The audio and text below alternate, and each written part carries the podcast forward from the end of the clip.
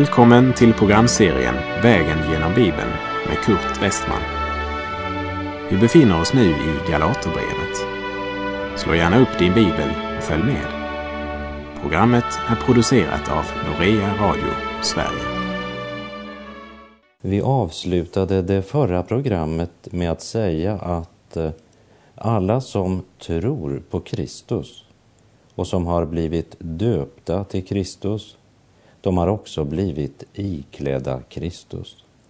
Men det hjälper inte att du är döpt till Kristus om du inte lever i tron. För det är genom tron du har del i löftet. Därmed har vi kommit till Galaterbrevets fjärde kapitel och det är fortfarande rättfärdiggörelse genom tro som det handlar om. Men tron gör något mer än att rättfärdiggöra. Den gör det troende till Guds söner och därmed till arvingar. Och den Gud som kallat oss ger oss också allt vi behöver för att leva ett liv i Guds fruktan. Ja, han ger oss del i gudomlig natur, står det i Petrus andra brev kapitel 1, vers 3 och 4. Ty allt som hör till liv och gudsfruktan har hans gudomliga makt skänkt oss genom kunskapen om honom som har kallat oss genom sin härlighet och ära. Genom dem har han gett oss sina dyrbara och mycket stora löften för att ni i kraft av dem ska få del i gudomlig natur.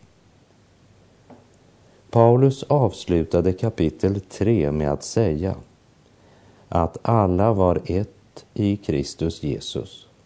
Det var ingen skillnad om man var jude eller grek, slav eller fri, man eller kvinna. Och vad ni än är, om ni tror på Jesus, tillhör ni honom och är Abrahams avkomlingar och därmed också arvingar enligt löftet. Och vi fortsätter och läser i Galaterbrevet 4, vers 1.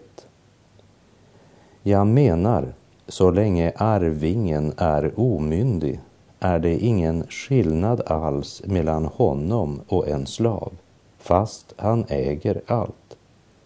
Han står under förmyndare och förvaltare fram till den dag som hans far har bestämt. Så länge sonen är omyndig så står han under förvaltare och man ser ingen skillnad mellan den som är son i huset och den som bara är där därför att han ska utföra ett arbete. Och vi ser att det är fadern som avgör när arvingen är mogen. I vårt samhälle så är det fastställt i vårt lands lagar när jag var ung så blev man myndig vid 21 års ålder. Idag är det 18 år. Och det finns de som är mer mogna vid 18 års ålder än vad andra är när de är 21. Och så finns det de som faktiskt inte är vuxna ens när de är 65. Men på Paulus tid var det alltså fadern som avgjorde när arvingen var mogen. Och nu försöker Paulus med den här illustrationen från vardagslivet. Att enkelt beskriva situationen. Så länge barnet är minderårigt eller är under en förmyndare så har det inte sina ägodelar i besittning så att han kan använda ägodelarna efter egen önskan och vilja utan är precis som tjänarna underkastade en annan mans vilja till den tid som Fadern har bestämt. Och vi läser Galaterbrevet 4, vers 3. På samma sätt var det med oss så länge vi var omyndiga var vi slavar under världens stadgar. Här talar Paulus om lagen som världens stadgar eller världens barnalärdom som det står i en annan översättning. Det kunde också ha stått världens begynnelsegrunder. Det är det namn som det gamla testamentets stadgar får därför att där låg början till den nyskapelse som fulländades i Kristus. Gamla testamentets stadgar och förordningar var skuggbilder av Kristus och av den himmelska verkligheten. Hebreerbrevet 10, vers 1 säger Lagen innehåller endast en skugga av det goda som kommer och inte tingen i dess verkliga gestalt. Därför kan lagen aldrig genom samma offer som ständigt år efter år frambärs fullkomna dem som träder fram. Vi läser Galaterbrevet 4, vers 4 och 5. Men när tiden var fullbordad sände Gud sin son, född av kvinna och ställd under lagen, för att han skulle friköpa dem som stod under lagen, så att vi skulle få söners rätt. Gud har alltså två konkreta mål när han sände sin son. För det första för att friköpa oss som stod under lagen. För det andra för att han skulle kunna adoptera oss som sina barn och ge oss full arvsrätt, göra oss till arvingar. Med adoptera menas då inte i den betydelse ordet har idag. Vi tänker kanske på ett par som inte kan få egna barn och som väljer att adoptera ett barn som de väljer åt sig. Och genom ett lagligt beslut, genom adoption, så blir barnet en medlem av familjen. Men den romerska seden var att adoptera sin egen son. Och det skedde vid en ceremoni som kallades toga virilis. Efter den här ceremonin så var han inte längre under förmyndare, utan nu av Fadern placerad i sin ställning som son.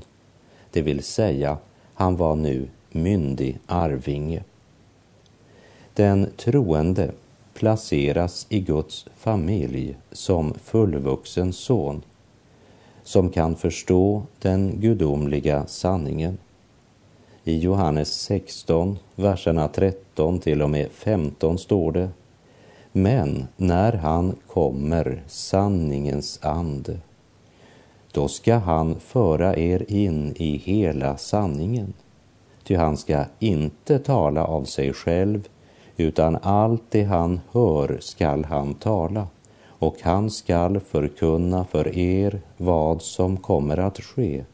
Han skall förhärliga mig, ty av det som är mitt skall han ta och förkunna för er.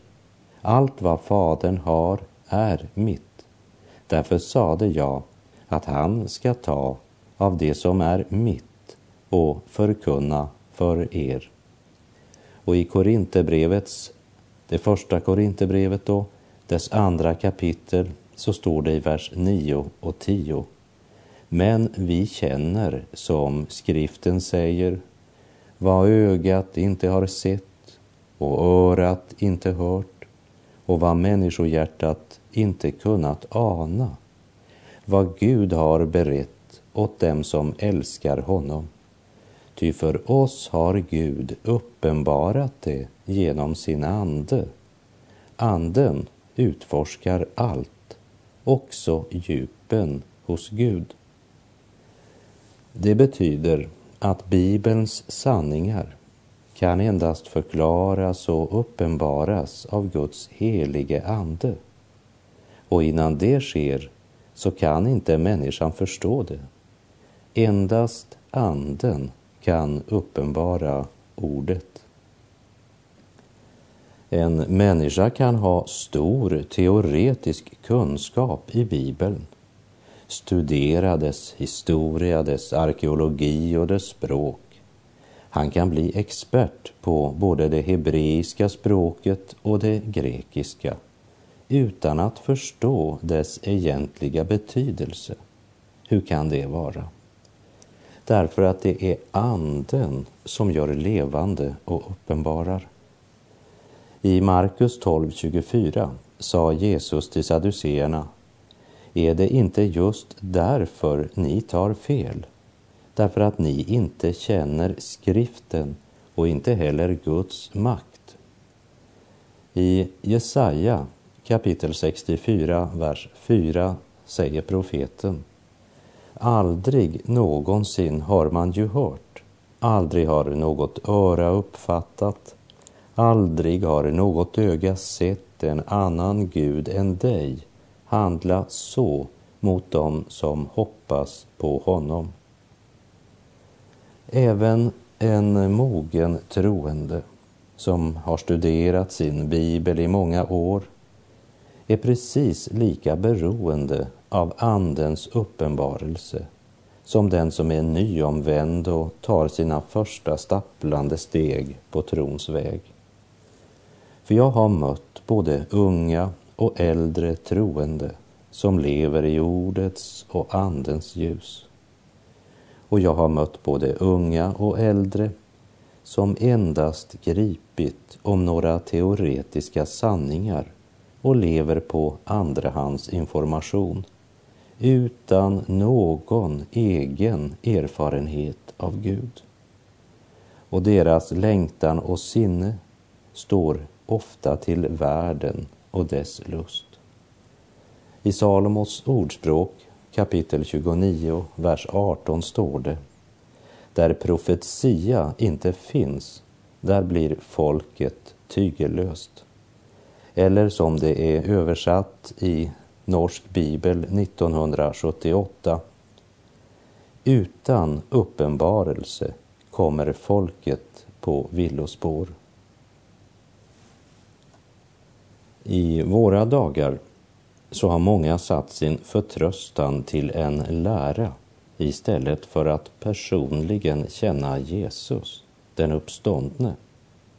Och därför hänger sig många till verksamhet istället för att hänge sig till Gud.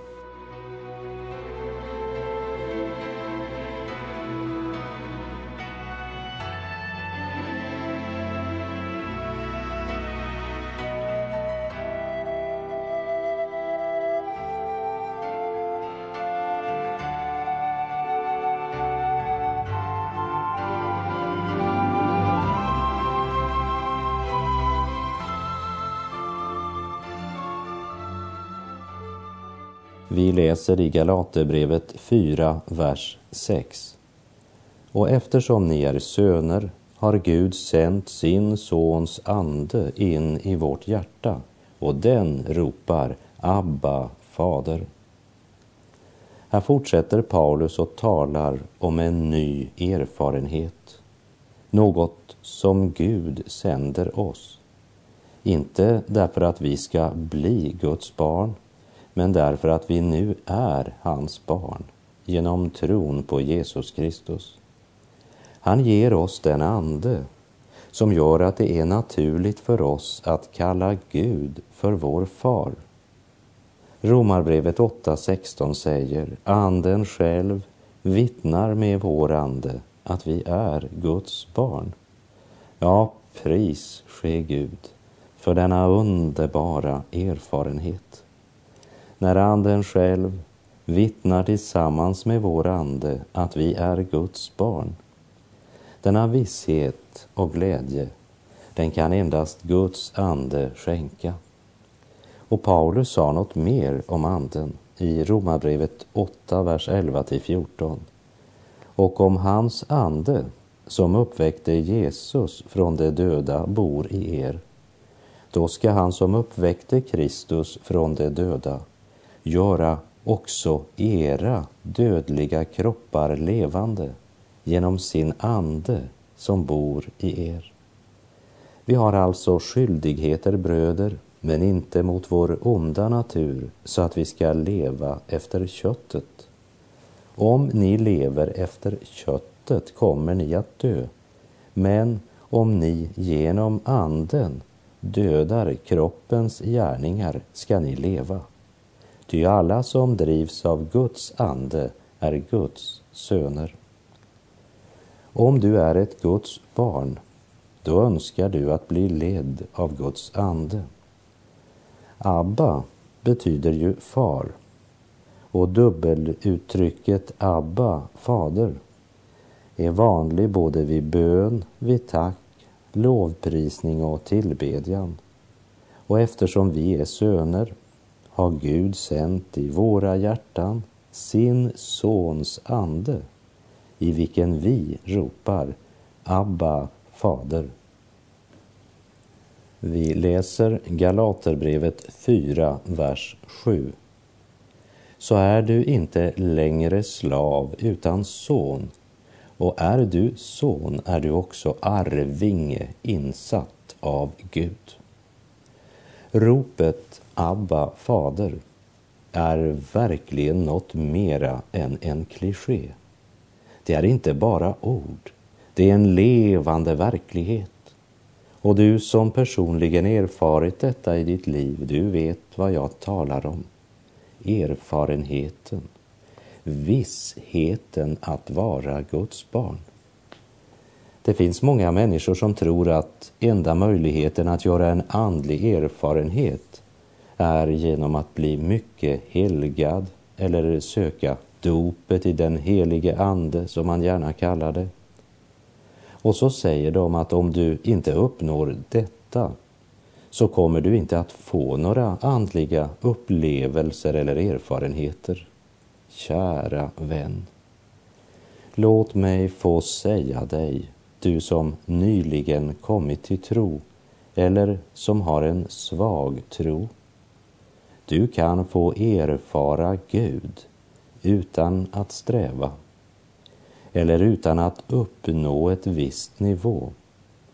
Därför att ställningen som son får du genom tron på Jesus Kristus. När folk har nått ett eh, högre andligt nivå inbillar de sig gärna att de är överlägsna oss andra.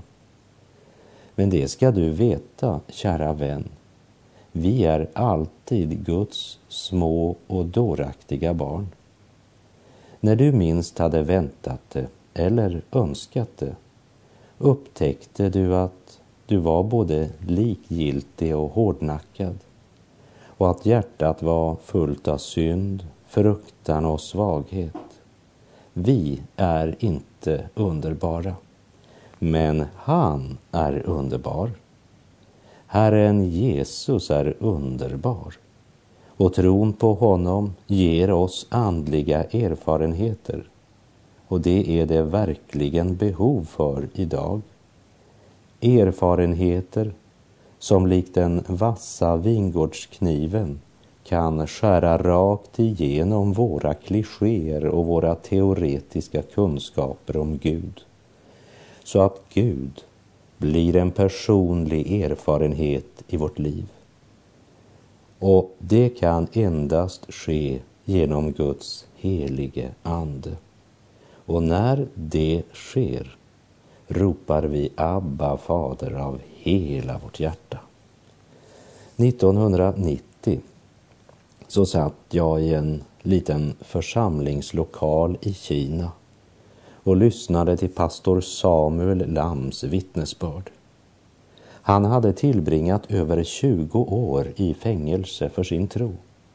Och när han talade om Gud kallade han honom för närheten. Och han sa att Kinas kristna ofta bad för de kristna i väst. För jag tror att det är svårt att verkligen lära känna Gud utan lidande, sa han. Min vän Josef Bondarenko, som har tillbringat nio år av sitt liv i ryska fångläger. Han satt vid vårt middagsbord och berättade. Hade inte Gud uppenbarat sig för mig på ett speciellt sätt i den tiden, sa han, så hade jag aldrig orkat genom den. Men genom Guds andes närvaro blev den tiden till välsignelse både för mig och för andra fångar, ja, även för soldater och vakter. Ja, Gud uppenbarar sig ofta under svåra förhållanden. I Andra Timoteusbrevet 4, vers 16 och 17 säger Paulus. När jag försvarade mig första gången kom ingen till min hjälp, utan alla övergav mig.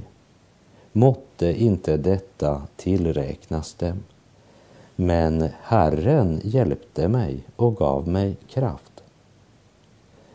Han stod inför kejsarens domstol i Rom, baktalad av sina fiender, sviken av sina vänner och väntade bara på att bli kastad in till lejonen. Men Paulus, som höll sig till Gud i livet, fick, som Skogård Pedersen en gång sa, uppleva att Gud stod hos honom när alla vänner svek och all jordisk hjälp blev borta. Hör detta, du trötta och modlösa människa. Jesus är dig nära. Låt oss tillsammans be om att han uppenbarar sig för dig och låter dig få erfara hans närhet. Inte därför att du har förtjänat det, men därför att du behöver det. Må han uppenbara sig och ge dig sin ande, i vilken du kan ropa Abba, Fader, och på nytt få se att du inte längre är slav, utan son och arvinge, insatt av Gud.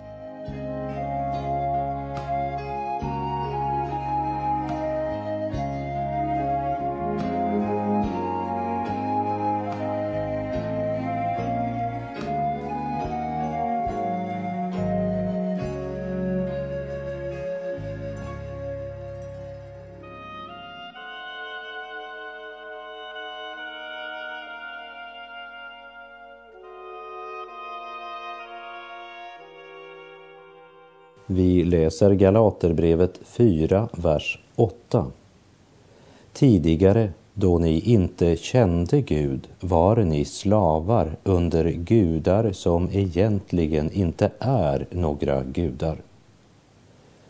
Galaterna hade ju tidigare varit avgudsdyrkare. De hade bett till det Paulus i Första Korinthierbrevet 12.2 kallade för de stumma avgudarna. Och vi läser här vers 9.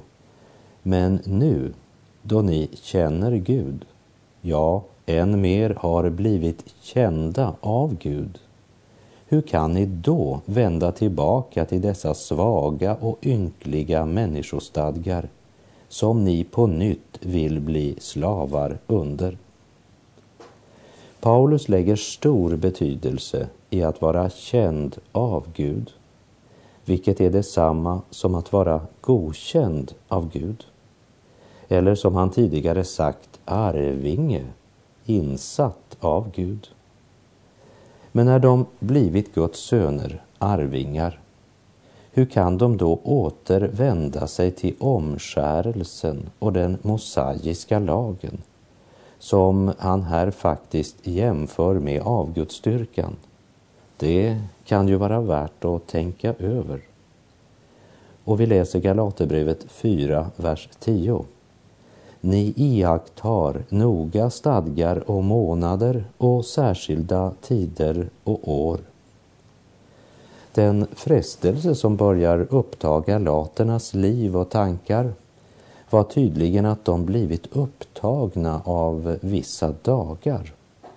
Och det är väl något av det här som Paulus siktar till när han talar om världens barnlärdom eller de kosmiska makterna som det står i en annan översättning. I folkbibeln står det världens stadgar. Och eftersom det här kommit under påverkan av judaisterna så är det uppenbart den religiösa judiska kalendern han talar om.